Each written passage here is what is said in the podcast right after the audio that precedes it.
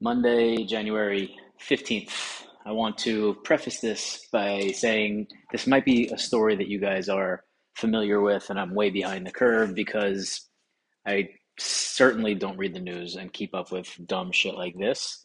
Um, so this might be like, oh yeah, of course, that's old news already. But this happened uh, a few months ago, around Halloween time, and I saw it on TikTok yesterday and thought, wow, this is an interesting story. So bear with me. If you've heard it before, you can just uh, move on to the next episode. If you haven't, though, it's uh, it, it's juicy. So a couple in North Dakota who were boyfriend and girlfriend for 10 years.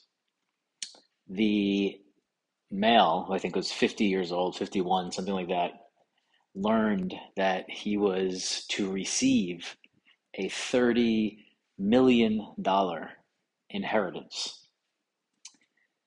The girlfriend caught wind of this, and it was also the, the gentleman's intention, allegedly, to take the money and run, aka dump the girlfriend of 10 years and go live a life with $30 million of who knows what. You can only uh, fill in the blanks there.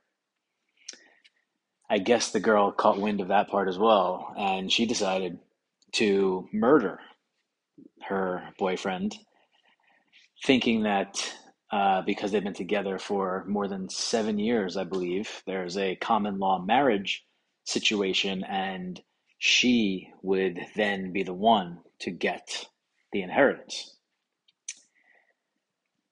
So she poisoned him with antifreeze uh, somehow made him drink it, uh, put it in something, I don't know, and he died.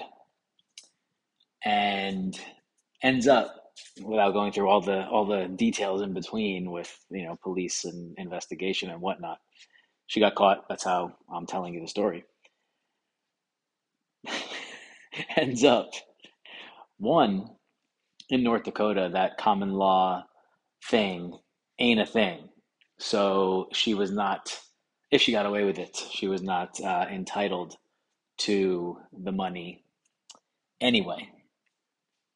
And two, it ends up that this $30 million inheritance was just a simple email internet scam along the lines of like the Nigerian prince that needs, uh, that wants to send you, you know, money just because, which we've all gotten in some form or fashion. There was allegedly some lawyer sent him an email about he has this money and he's supposed to meet this guy at the airport to sign some documents, so on and so forth.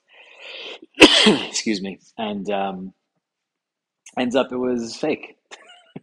so not only would she not get the money, there was no money to be gotten.